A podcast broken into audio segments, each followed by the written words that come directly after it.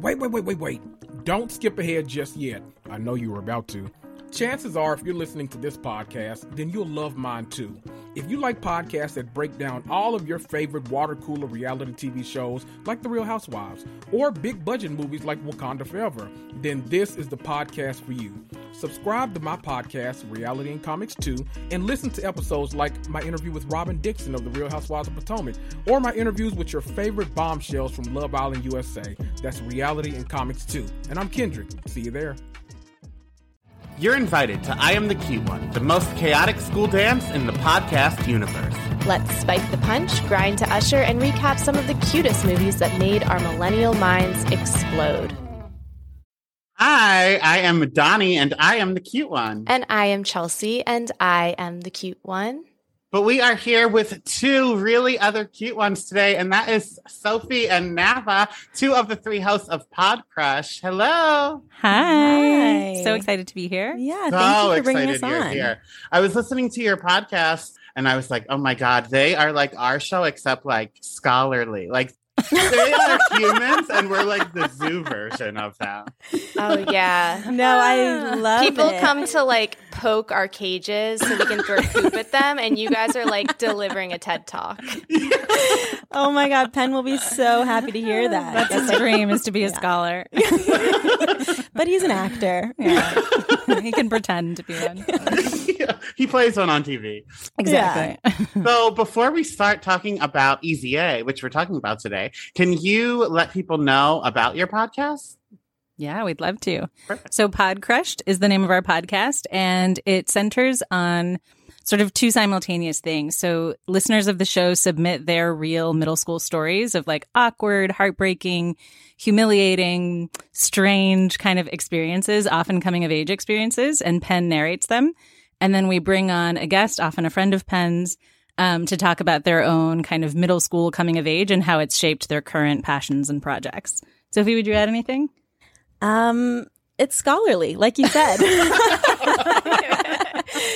No. It's like, I think what we try to do is find some kind of happy medium between, yes, scholarly and funny. So hopefully each episode brings a little bit of both. I read a review that said it's both frothy and thoughtful, and I thought that was pretty accurate. Yeah, that's a great review. I was going to say, our cuties like to leave reviews that are basically like a backhanded compliment. They're like, we love the show, Chelsea, you are an idiot. How can you not like Center Stage?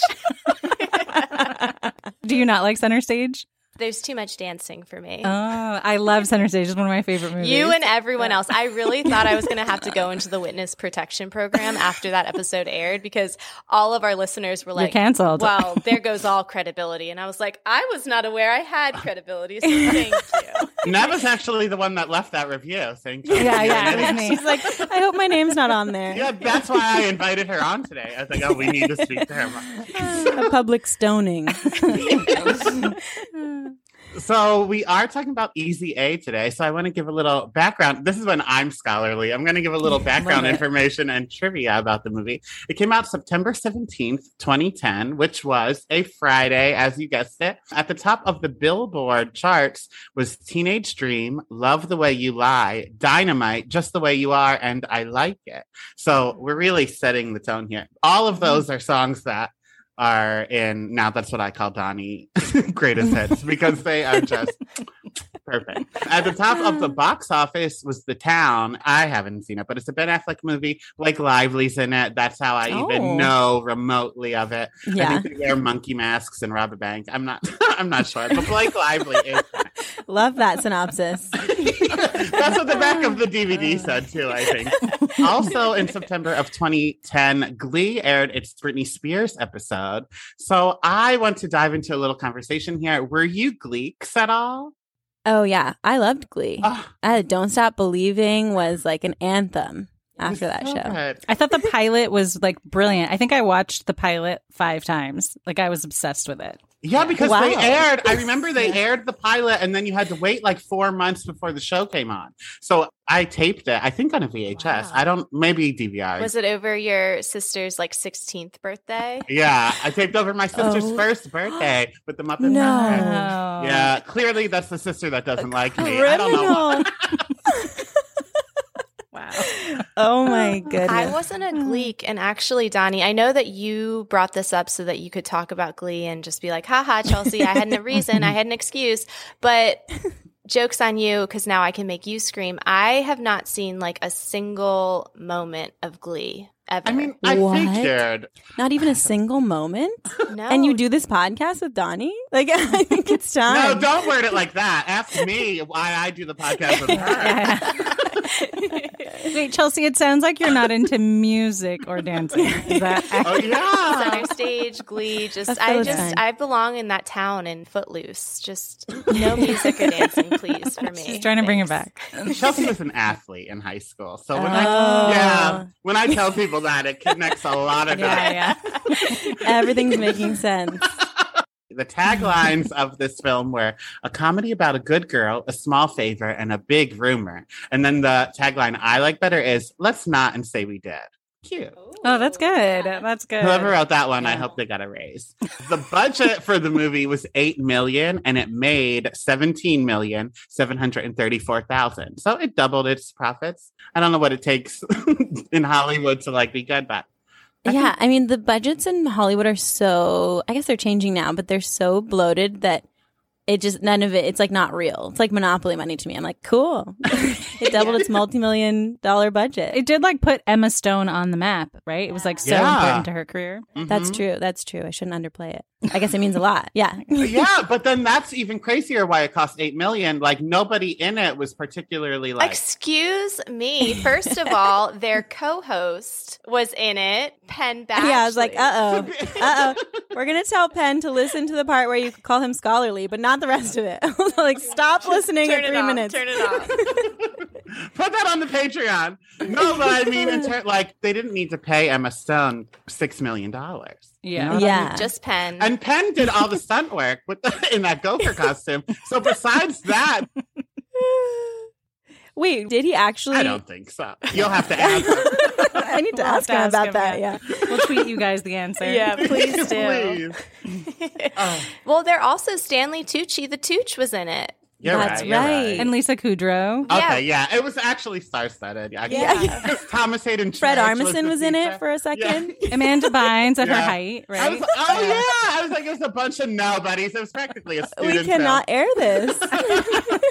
So it was directed by Will Gluck, who also directed Friends with Benefits, the Annie reboot, which I can't praise enough. Will Gluck, thank you for your service, and Peter Rabbit 1 and 2. Thank you for your service for those as well. Wow, quite a repertoire. Yeah, it takes all kinds. And then the writer was Bert V. Royal, which every time I read it, I thought I was reading like a court case name. This is how bad of a podcast we are. It didn't take until the last time that I was like, oh, that is someone's name. Jesus Christ. Bert V. Royal also wrote Cruel Summer on Freeform, which I also love. Cool. I do like Cruel Summer. It was so good. I'm very upset that the second season is going to be a whole new cast. I understand why anthologies are a thing, but I was really in it for that short-haired girl, whatever her name was. Really in it for her, though. And then the last bit of trivia for this movie before I let other people speak is Emma Stone dropped out of Sucker Punch, one of my favorite movies of all time, to do this. And she had an asthma attack during the fake sex scene from jumping on the bed. No. Nava has asthma. Yeah. Oh, my God. I've never had it during like a fake sex moment, but I do have asthma. Wow. You and Emma Stone. Yeah. Stars. They're just like us. So now I will not be the only one speaking. What character, if any, do you identify as from this movie? I think I identify most with Olive, which is obnoxious because she's the lead. But that is like, if I had to choose one, it would be her. Main character energy. I get it. Yeah. She was like quirky and kind of funny and a virgin. And I was all of those things in high school. So I definitely identified when I watched it. Yeah. I feel like for me, it was also Olive because I think I felt so much pressure in high school to pretend I'd done more than I had. I remember when I was in 7th grade, I missed a party. And I found out at that party 2 friends had sex. In 7th grade? 7th grade. I told someone this story, someone who's Gen Z. And I told them this story last night. And they were like, oh, now it's happening in 5th grade. I was like, what? Wow. Anyway, I distinctly remember I had to go and ask a friend, like, what is sex? Wow. Like, what is actual sex? Like, I know it's intimate. I know you're lying down usually, but what is it? And she described it to me. She, like, used hand motions. It was really graphic. Wow. But, yeah, so I feel like I was like Olive. I was like, didn't know as much as my peers and felt like I had to pretend I did. For sure. Yeah. Well, I'm just going to make it 3 for 3 of the women on this podcast. I also said Olive. I also was very, not in high school, but like I was very naive until I wasn't. I think probably one of my mother and my favorite shared memories that doesn't produce any residual cringe is when I asked her what a blowjob was, because I had heard it. A girl in my 7th grade had gotten suspended for giving a guy a blowjob in the bathroom. And so I came home and I was like, Mom, what is a blowjob? Did the guy get suspended too, or just the girl? Oh, good. The guy got suspended as well. Yeah, I was ready to be like, "Fuck the patriarchy." Yeah. No, but very much, very true to the plot of this movie. Nobody was talking about him. That was like awesome for him, right. And then she was branded a slut for like the rest of time. But yeah, I was under the impression that a blowjob was just, you know. Just giving a nice little breeze, a summer breeze. I love that ASMR for people. But also I'm Olive because she likes to get attention by any means necessary, which like same. And also her brand of feminism, while ultimately right, is exhausting. And that is like literally my personal brand. I will find a way. I love that. Yeah, I'll agree with that. For all the reasons you said, I also was Olive in high school because I was like naive and stuff. But I also am a Micah because I love to be a part of a group that judges people, but also like don't follow those rules myself. So my like overarching thing wasn't Christianity to judge people. It was just like being pretty, I guess. But then like I can do whatever I want. I don't need to follow the rules that you have to follow. That's so funny. And I say high school, but still a little bit now. But that is something we're working through in therapy. Talk to me in a year. Maybe that will change. Oh, my God. So now we've reached the part of the show where we put the pressure on both of you. So we're going to put 1 minute on the clock. And can you give us a synopsis of this movie? Mm-hmm. Yes, we can. All right. We did write some things down. This part made us nervous, so we wrote some things down. He always says the pressure's on. The pressure is not on. As you've seen, this is what we're working with. So anything you say will be much better than anything that comes out of our mouths. Okay, awesome. All right, so Virgin 1 lies to another virgin about not being a virgin. Religious fanatic overhears the lie and spreads it. And then Virgin 1 helps Virgin 3, who is a new virgin in the story, get clout by pretending to have very loud sex at a house party. Virgin 1 seems pretty unaffected by her reputation going down the drain rather quickly until enter heartthrob mascot Penn Badgley. Ding, ding, ding. Listen to Podcrush. Somehow coupons to Home Depot seemed enough for Virgin 1 to focus all of her attention on having pretend sex with every other virgin in school. Creepily over-invested and somehow simultaneously under-invested adults are peppered throughout. I got a pocket full of sunshine. Mascot and Virgin 1 end up together in a plot twist that no one saw. Oh, wait. We all saw it coming. And like in every other movie, Stanley Tucci is the standout in this one, too. How do we do? That was just perfect. Yeah, if you two want to host our podcast, we'll just give up. If you We'll swap. We start this movie with Olive Pendergast, a student at a distinguished high school who Google Earth couldn't even find if she was dressed like a 10-story building. So she lies to her best friend, Virgin Number 2, also named Rhiannon, about losing her virginity with a boy from community college so she doesn't have to go camping with her and her weird nudist hippie stoner parents. She just wants to stay home and listen to the same thing 30 seconds of Pocket Full of Sunshine instead of just downloading it on LimeWire, which is fine. What you do, you. So I have 2 questions I want to ask you. Number 1, what is a distinguished school? Because I don't know. Is that a real thing? I certainly wasn't in one. That's a great question. We both were associated with schools, so I feel like we should know the answer. But maybe it's like one that's doing better in the rankings? Yeah, probably. All right, we'll go with that. I know there's like charter schools and stuff like there's schools where like you have to apply or there's like a specialty or it's like for very bright students. But I do have my reservations for this school being called Distinguished, given the riffraff they let work there. Yeah. But we will definitely get to all of that. Oh, my God. And then were any of your friends, hopefully they don't listen to this podcast episode, but were any of your friends known for having weird parents? Because I asked that question in the outline, and then I was like, I can't think of any, so maybe I'm the one with weird parents. You know how they say, like, if you can't think of anyone else, it's you? I think that's me. Yeah, that's a good question. Oh, my gosh. This happened to me. I'll get to the weird parents thing, but this happened. I watched a TikTok, and it was like, everyone has the naked neighbor, and if you can't think of yours, then you are it. And I was like, oh my God, I'm 100% the naked neighbor. Like 100%. I'm like, one story up is enough. Like people can't see in, but they definitely can. Yeah, I know for a fact that I'm the naked neighbor. And then because I was a theater kid, there's that trick, like if you can see them, they can see you. So I always try to play by those rules. But when I'm not looking out the window, I still think that counts. Like I can't see them if I'm facing the TV. But they can still see me. You are the grown-up equivalent of my two daughters who, at 3 and 4 years old, should understand hide and seek better than they do. But I count, and they literally will, like, put their head under a pillow. And I have to be like, where are they? I wonder where they are. But it's like, at some point, they need to learn the lesson. But I guess, Donnie, maybe they don't. I won't say names, but I had a friend whose dad was... I think, honestly, alcoholic. So his behavior was like very weird around people frequently. Yeah. But kind of in a fun way. So you didn't like dread seeing him. You were just kind of like, what's going to happen this time? You know? Okay. I like that. Yeah. I'm trying to think. Did I have friends who had weird parents? Oh, actually, I did. When I think I was in 8th grade, I went for a sleepover at my friend's house. And then I went home and I told my mom, like, oh, yeah, her dad just like came down to the basement where we were all sleeping and like tickled all of us. Yeah. That feels like assault. No, I know. It was like a tickle party. As an adult, I was like, that's weird. That was really Donnie's face. I'm very conflicted about this. Yeah, nothing. I could be very honest and say like nothing beyond that happened. But yeah, even that is terrible. And that was definitely weird. Now this is where I'll say, I know for a fact I had the weird parents.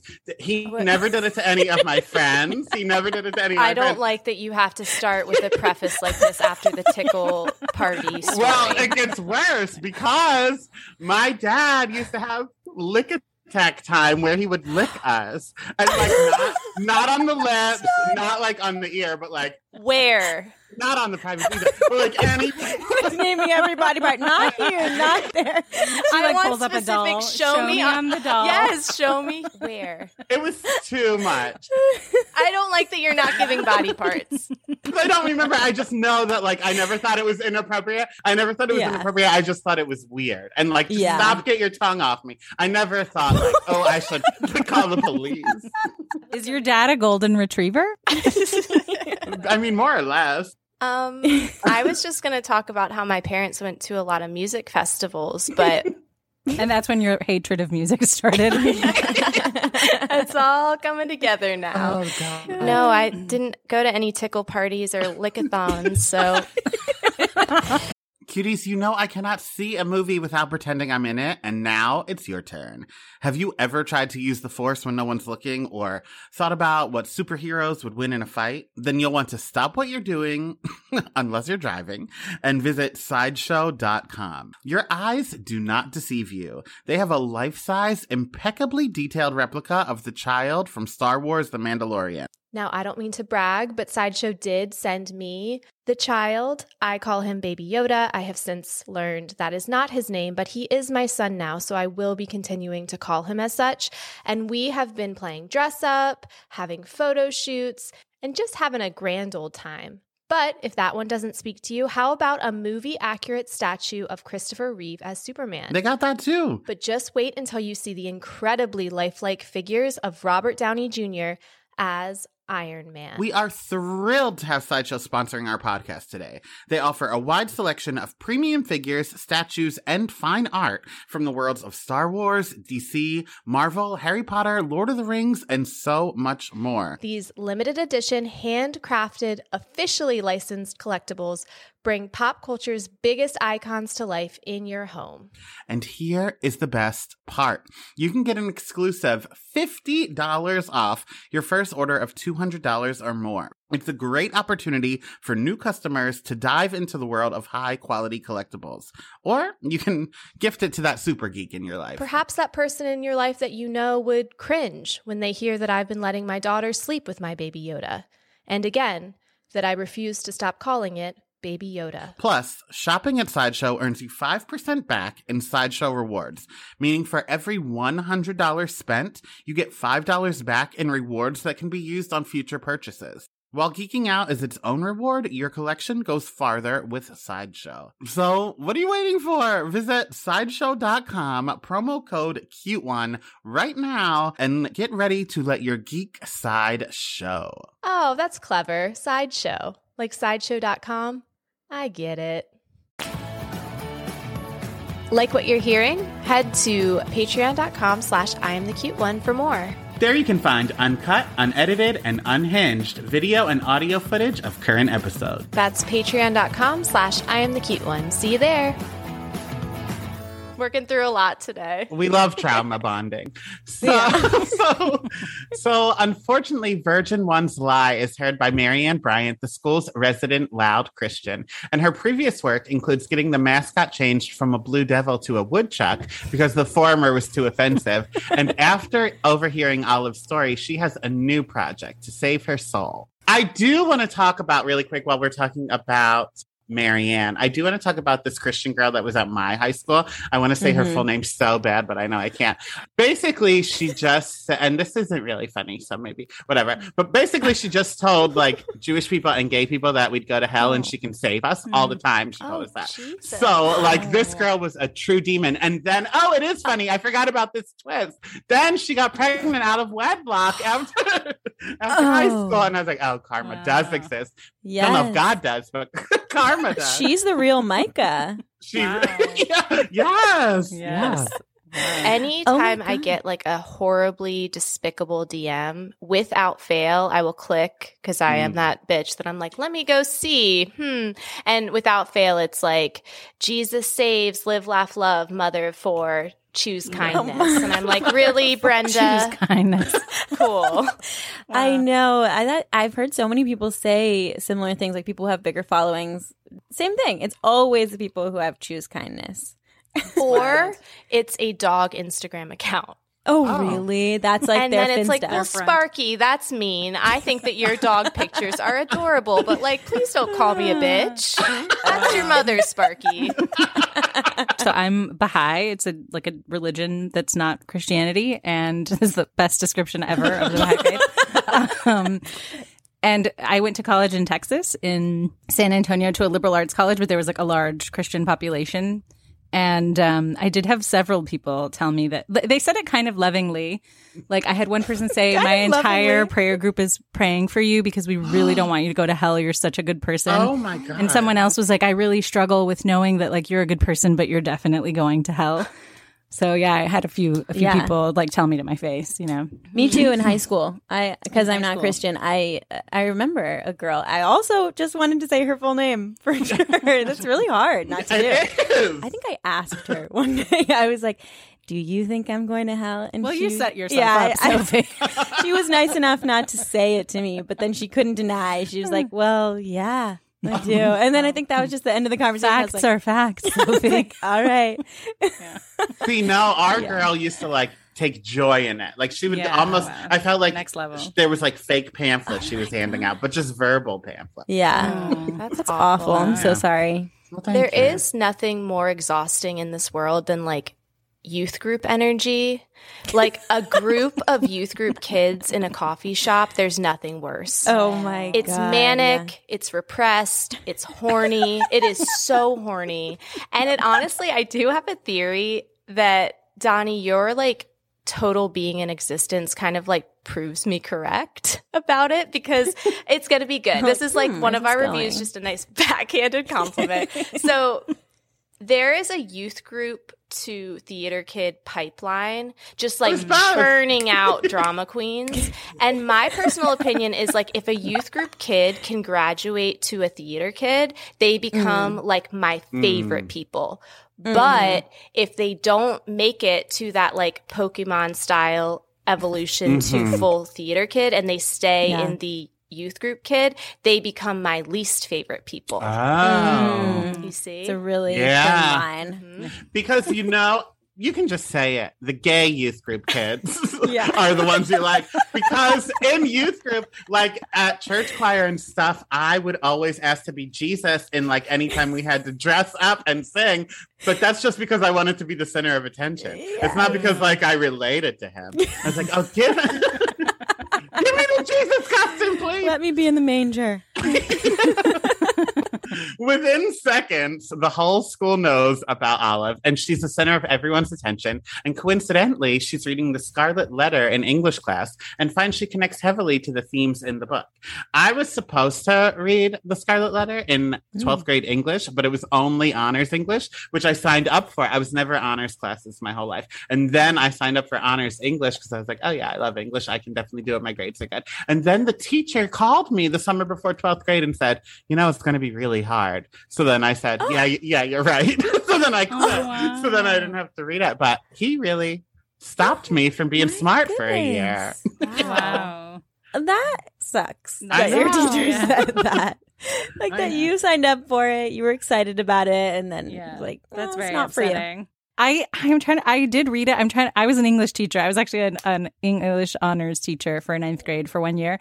And I'm trying to remember if I assigned The Scarlet Letter. I think I might have, but I'm not positive. But I've read it at least twice. Yeah. Wow. Did you call any students and crush their dreams during the summer? Yeah, that was my favorite part of summer. Just annihilating children's hopes. You just did it on the beach. Yeah.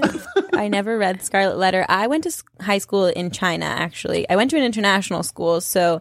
It was like an international curriculum, but no Scarlet Letter. So this was, I think Easy A came out when I was in 10th grade, actually. And I think that was my first exposure to it. Yeah. Yeah, I think I read it. I think I liked it. I liked English. So if I liked a subject, I liked it. Then if I didn't, then I was a devil. So checked out. And a lot of time the English teacher also taught theater arts. So I was like, if you have the same interests, then I can enjoy your interests. So I'll pay attention. Yeah. But math and social studies, forget it. Where were you January 6th? That's what I have to ask to every math and social studies teacher. I thought you were asking us. I was like, are we giving off a vibe that rethinking everything? Promise. I wanted to ask you guys, did you have a teacher like Mr. Griffith, like a teacher that you really cared about their opinion, who like kind of took you under their wing? Yes. In sixth grade, my math teacher, and I hated math, but I loved him. Every Wednesday, we would talk about what happened on Buffy the night before. So I was like, I love this man. And in hindsight, he was very gay. So maybe that's why I liked him as well. But I just knew I loved him. Yeah. Can I just tell a quick story? Please. Yes. The most that I ever cried in high school, which is probably I had like a very sheltered upbringing. Things got tougher after, but one of the most like I've ever cried, like broke down, like fell down a wall crying, was when Buffy kills Angel right before he turns good again, and she still stakes him. I was like devastated, like couldn't stop crying, like such a wreck. It was so good. That was high drama. Aww. And Chelsea's never seen that either. I was waiting for it. I was trying to chuckle politely. Yeah, I promised Donnie at this point about a year ago that I would get into Buffy with him. He said he would watch The Office for me, and I would watch Buffy for him. He is almost finished all 8+ seasons of The Office, and I have yet to start. So, dang. So that's our friendship. I am watching Big Brother though, and that's a commitment. That's like 1,000 times a week, and I'm doing that for you. You're right. I'll allow it. Your kids are raising themselves now. Yeah. That's why they're doing hide and seek. They're just trying to get my attention somehow. They have their heads in the toilet. They're like, come find us. It's like, Mommy, I want HOH. So after an argument with one of Marianne's flying monkeys, Olive finds herself in detention with the school's token rumored gay boy, Brandon. She confesses to him that the rumor is a lie and urges him to pretend to be straight so that he doesn't get bullied anymore. And I questionable advice. I did not remember that this, like I knew the movie, but I did not remember that this is how we got there. Mm-hmm, mm-hmm. There was a lot of jokes, and we'll get to it in the what aged well and what aged like blockbuster segments. There was a lot of jokes where it's like you could tell this was on the cusp of like, I knew what they were trying to do of making a lot of jokes of like normalizing it. And we're saying all these funny things that are kind of backhanded compliments or just straight up digs, but it's because we are accepting, and we're so accepting that we can like mock gay people like we would anyone, but it just kind of comes off as like homophobic in a different type of way. Yeah, it didn't sting. Yeah. Like some of the movies we've watched, you could tell come from like a place of we're making fun of you and tormenting you. We're calling you the F word. Yeah. So this didn't like sting watching these kind of jokes, but it was cringy. Mm-hmm. Yes. Also, this is not the point, but I found personally that life got easier after coming out. So like if she would have told him, just come out, you'll be fine. Before that, bullies thought they were holding something over you when they call you gay and stuff. Yeah. But then once you come out, they call you gay and you're like, yeah. that's exactly right. I remember one time, and this was college, this was later, but in college, I was doing the choreography to Out Tonight, as you do, on a fire escape. And the person who lived in that apartment came out and we're like, how many dicks have been inside you? And then I was like, 5. So like, truly, once you come out, nothing. Yeah. Yeah, that was definitely poor advice. Yeah. I almost wish that they had just like changed up the script a little bit where she was trying to get him to accept himself and live his truth. And he was like, no. I wish it was coming from him in a place of like, I'm not ready to live my truth yet. Right. But there was something about her urging him to just like, just get through high school by being straight and then you can do what you want to do. Mm-hmm. That was like, well, this is bad advice. Maybe don't do that. Yeah. Yeah, because then even when we skip to the end and she's like telling her story and stuff, she texts the friend and apologizes for lying to her, but she never texts him. And I know he runs off with that man, spoiler alert, but like, there should have been a follow-up, I think. Mm-hmm. Yeah. Yeah. So he does take her up on that idea, and she agrees to pretend to have sex with him so that he won't be tormented anymore, and so that she can continue to be the premier champ of the school. Because if people are thinking you're a slut, at least they're thinking of you. And this is when I was like, oh, yeah, maybe I am an Olive. Like, I can't argue with that logic. So the two decide on a public event, Melanie Bostick's party. And I'm just going to put a pause in it really quick. Saying two names is such like a high school thing. Yeah. My husband, Dr. Bald, not a medical doctor, just a man that went bald at 22. He makes fun of my family because we are consistently using firsty lasties. Like every person, every story my mom tells, she's like, well, you know, Jane Simpson, I ran into her the other day. And did you know that her and Carrie Thompson are like having this fight? And my husband's like, I have no idea who these people are, but you are using their first and last name. Like I'm going to be like, oh, Carrie Thompson. And of course, what a bitch. Yeah. Your mom's on the right track. Your mom's onto something. Yeah, and in your mom's defense, is your husband's really dropping the ball because he has their full name. He can look them up on Facebook. Yes. So we're at Melanie Bostick's party, and they put on quite a loud verbal show for everyone listening at the door. So I guess, Chelsea, I'm sure you had sex at a party. Tell us. Donnie, thank you for that wonderful intro. I'm going to add that to my resume. Chelsea, lots of sex at parties. What did you do under a pool table, though? That was my first kiss was under a table. My first time having sex it's very public. Was in a bathroom at a party, and everyone cheered when we emerged.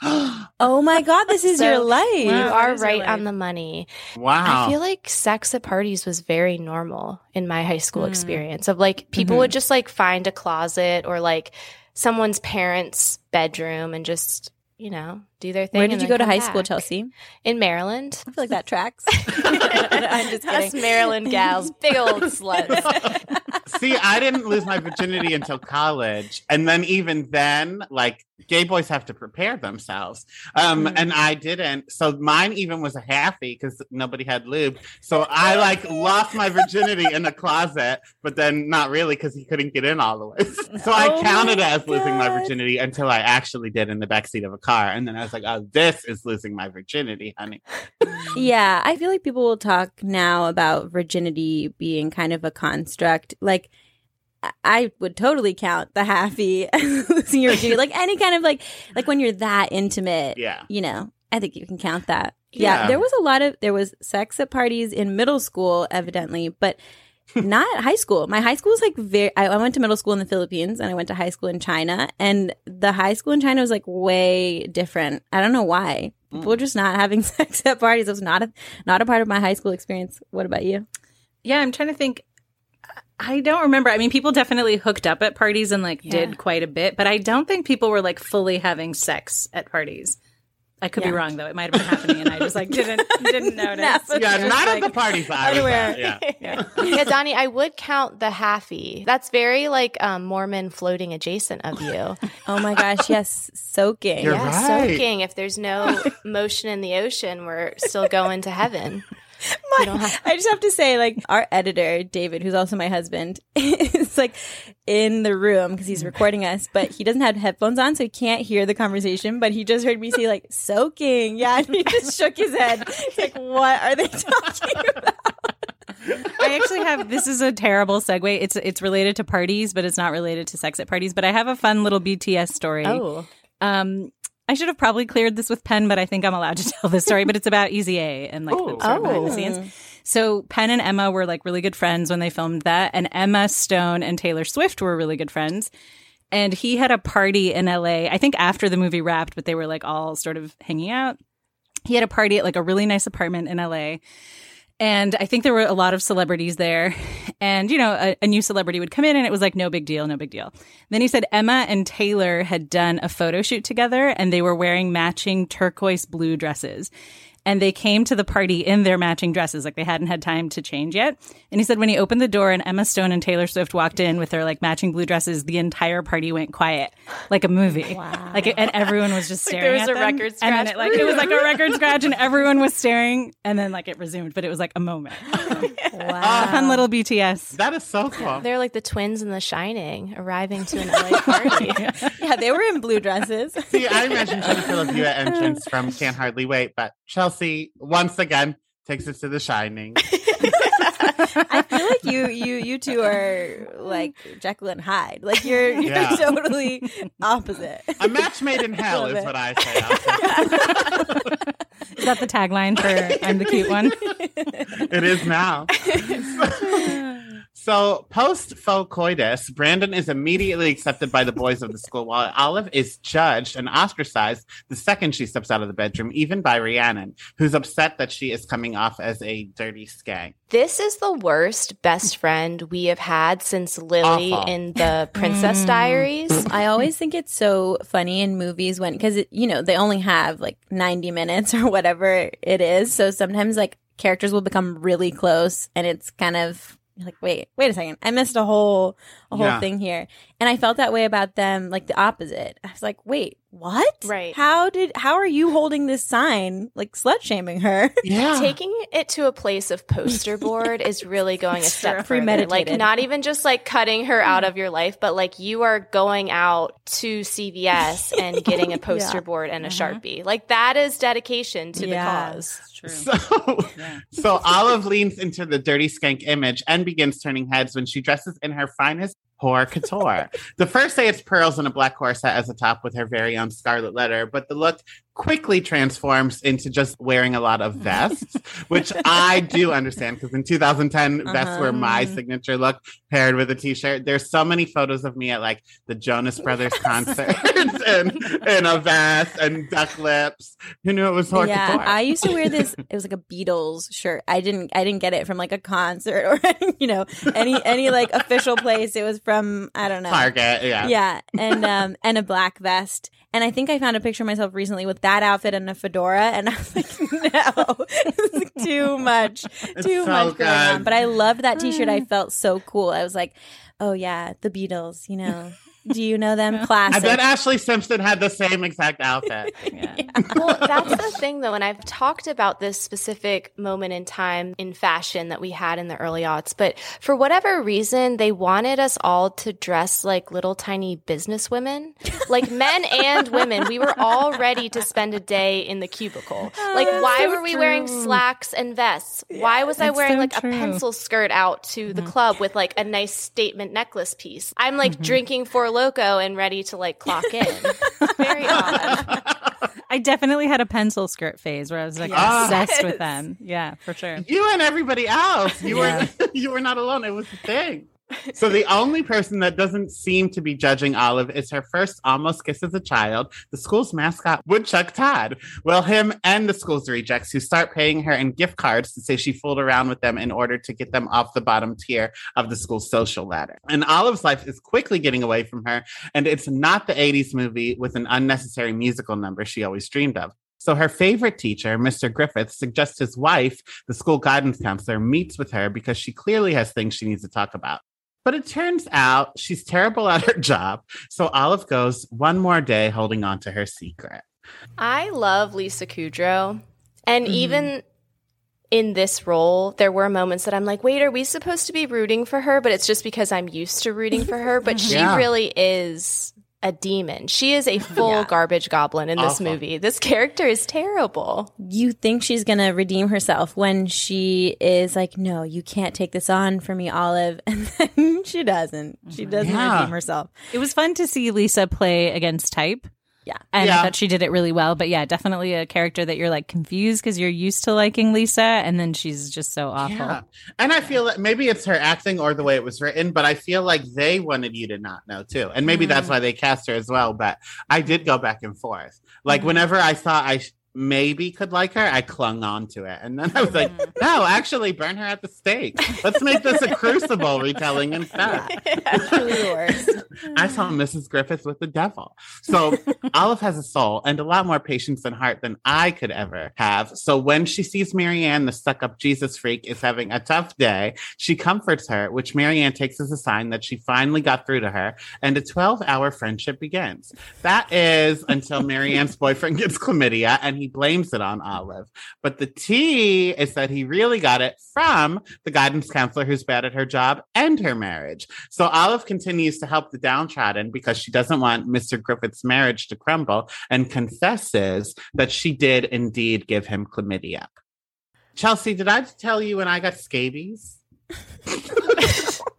No. In college, I slept with someone I didn't know in his friend's roommate's bed. So, like, where the scabies come from is literally three options. I have no idea. But I slept with someone in his friend's roommate's bed, got scabies, and then I didn't know what it was. I just knew I couldn't sleep at night because I itched so bad. But I was like, oh, that could be a skin condition. Who knows what it is? So then I gave it to my whole family. My sister gave it to her best friend and her whole family. I gave it to my best friend and her whole family, who then gave it to her boyfriend and his whole family. So I was like, you were patient zero. So does it just spread like on contact? Just like if you like hug someone who has it? Yeah, no, imagine it was an STI and all those people. I'm like a little concerned when you said I gave it to my sister. No, well, Donnie's dad was doing the licking game. And so full circle moment. Yeah. Isn't scabies what pirates have? Scurvy. Oh. Is scabies like when the bugs lay eggs under your skin? Yeah, that. Oh, okay. And they itch more at night. And I think it's because of the dark. But because of that, I just knew I itched more at night. So I would sleep with the lights on. And it did help. The lights helped. Yeah, a little bit. Wow. And then what's crazy is my roommate in college, she was like, I have bad dry skin too. So she would lend me her brush to scratch my skin. She never got it. That is crazy. Weird. That's wild. Some sort of immunity. I hate so much about this story. So the Christian group gets wind of this and do what they do best, not mind their own business, and torment her and try to get her expelled. And her former best friend, Rhiannon, is included. So Olive informs her parents of the rumor and warns them that if they hear anything around town, to shrug it off and walk away because she has everything under control.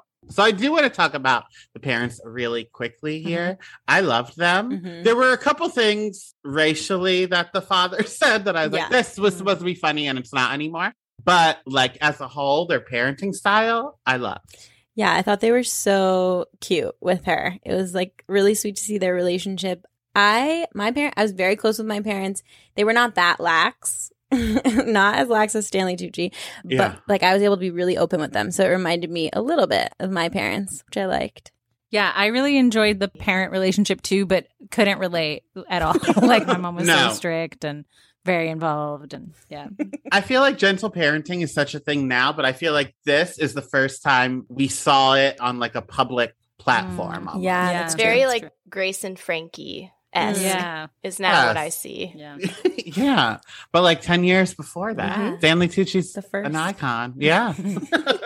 So after building quite a resume of fake suitors, Olive finally gets asked on a real date to the Lobster Shack. It becomes clear, though, that he only asked her out because he thought she was actually having sex for money, or in this case, a $200 Home Depot gift card. I do love that she never transcends to just cash. Mm-hmm. Like it's always a gift card, and she's like listing out like TJ Maxx, Home Depot. And it's like, but at what point in her career could she be like, you know, I'd love a Visa gift card. Can I maybe pick what I'm spending my money on? I know. Seems so useless. I wonder if from a writer's standpoint, they thought that crossed the line. Like if she does this for money, that's a moral line we can't cross. Not as like silly and fun. Or maybe they were going the Josie and the Pussycats route, and that was all sponsored name dropping. Oh my gosh, that's actually probably what it was. Yeah, I didn't even think of that. Home Depot was like $200 is what we would pay for a girl's virginity. Hashtag capitalism. Genius. We should look into this. I want to know now if Home Depot sponsored Easy A. If Penn had any Home Depot employees at that party, then we know that. Let me write down. I'll ask Taylor Swift. Yeah. So Woodchuck Todd drives her home, where he lets her vent before asking to kiss her. She tells him not right now because her life is a mess, but it does introduce her to the idea that good people actually do exist. So she plans on asking Brandon to set the record straight and tell people the truth.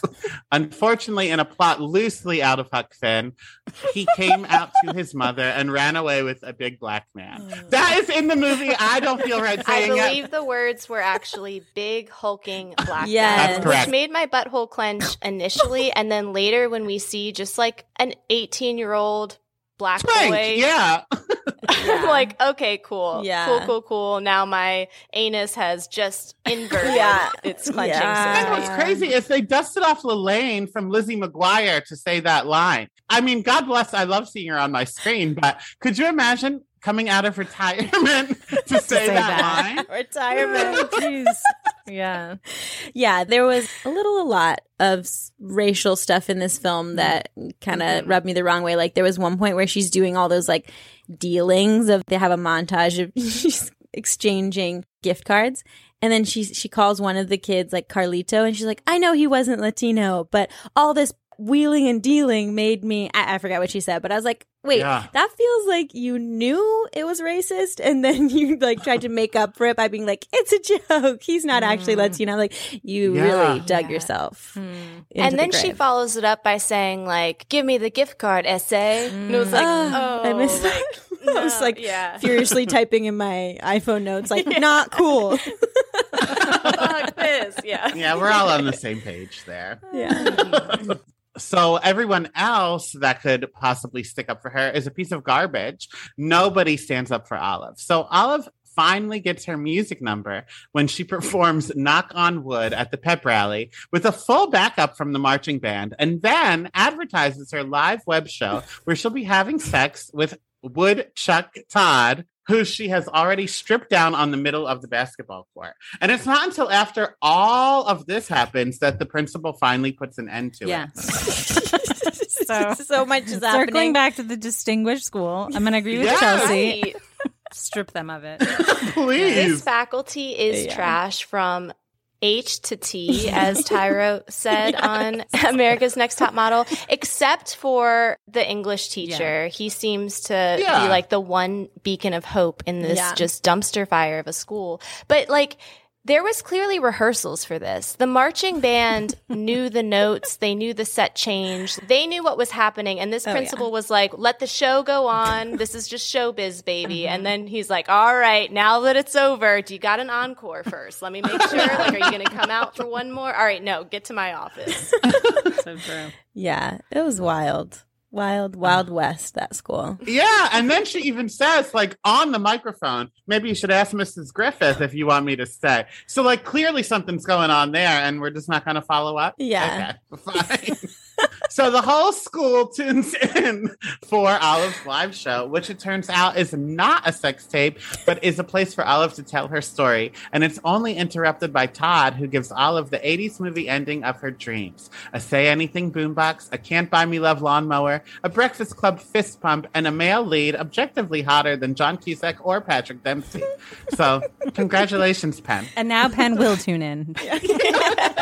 Can you just do a little clip package of us calling him a scholar and then us calling him hot and just like, wow, you know, we recorded for an hour and 10 minutes, but it was just a 2-minute episode. So weird. That was all that was usable. And that's the end. So final thoughts about this movie. If we were to bring this movie to present day, who would we cast in a remake, or what would the plot to a sequel be? Good question. I think the sequel... I would like to follow the parents. Mm. Maybe it's a prequel. I want to know their love story. How did they get together? How did they end up these cool-ass parents? Like a parenting class and a movie in one. I'm going to second the prequel. I like that. Okay. Can we edit it so that I say it first? If I were to do it. Always trying to take credit. I would like a post-quill, if you will. A sequel. Yeah. I would like a mini series that follows the terrible guidance counselor, mm-hmm. played by Lisa Kudrow, just because I need her on my screen always. But I want to watch her navigate being canceled, losing her job, and like possibly going to jail, because I do know, like, they did do a good job of like beating us over the head with the fact that the student she is sleeping with is 22, mm-hmm. but she's still like in a power position. Sure. She would still definitely lose her job. Yeah. So I want to see her just navigate all of that. I would watch.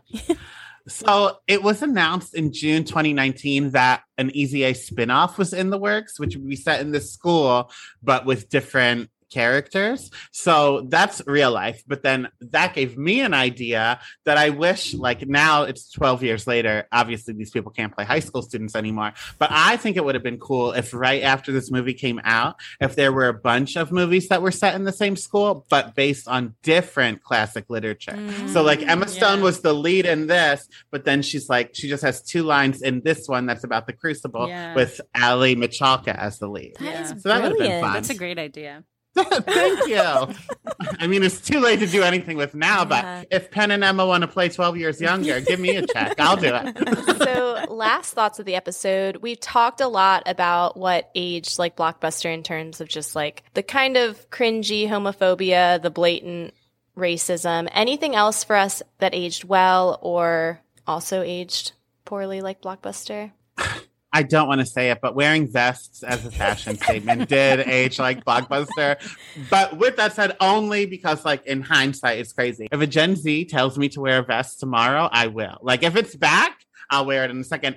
And with what are those called? Puka shells? Oh my God, I'll wear them in a second. Find a way to bring up the puka shells. No, Donnie, you're in luck because vests are coming back. They are. No. Yeah. Let me tell you something. I just like stopped following fashion after I was so fashionable with my vest. So all the vests I wore back then, I still own. I'm ready. Guys, if you're on audio only, he's actually putting on a vest right now. You got to subscribe to the Patreon to see, oh my God, is that the vest that Kim Zolciak wore in the Atlanta reunion? And the fedora, it is. I think that the cast aged well, despite what Donnie said earlier. I think that, I mean, we had a random kind of cameo from Fred Armisen. We had the Tooch. We had Emma Stone. We had the co-host of your wonderful podcast that you'll get to plug again in a moment, Penn Badgley. It was just a star-studded event, and the fact that this was kind of Emma Stone's breakout, she killed this role. She should have all of the success she has and more.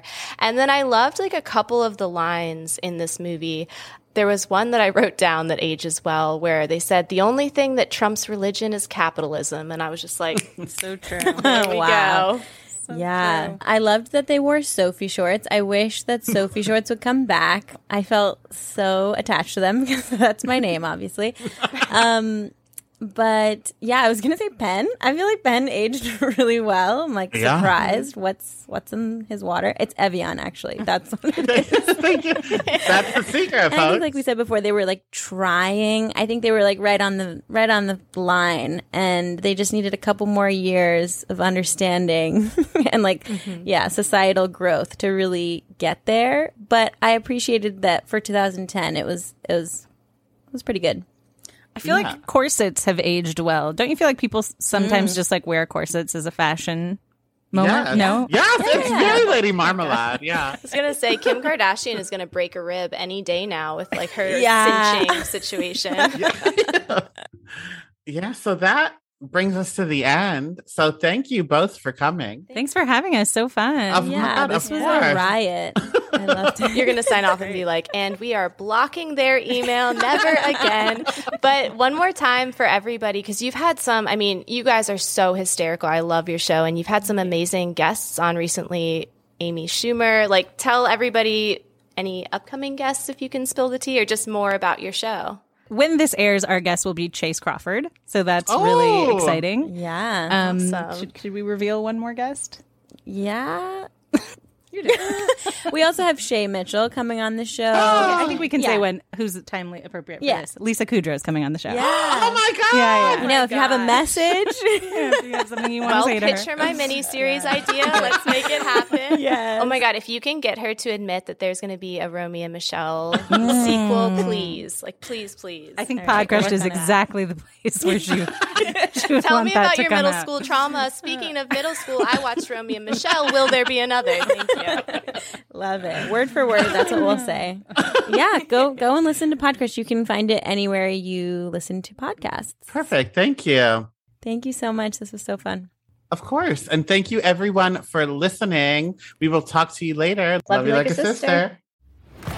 Thank you for listening to I Am The Cute One, a nostalgia podcast. If you liked what you heard, be sure to give us a 5-star rating and subscribe to our show. You can follow me at Real Donnywood on Instagram and TikTok. And if you want more of my personal brand of chaos, check me out at OnoChels on Instagram. And for uncut, unedited, and unhinged video and audio footage of current episodes of I Am The Cute One, head to patreon.com/IamTheCuteOne. And go to IamTheCuteOne.com for the most chaotic merch on the planet. Talk to you later. Love you like a sister. Seeking the truth never gets old. Introducing June's Journey, the free-to-play mobile game that will immerse you in a thrilling murder mystery. Join June Parker as she uncovers hidden objects and clues to solve her sister's death in a beautifully illustrated world set in the roaring 20s. With new chapters added every week, the excitement never ends. Download June's Journey now on your Android or iOS device, or play on PC through Facebook Games.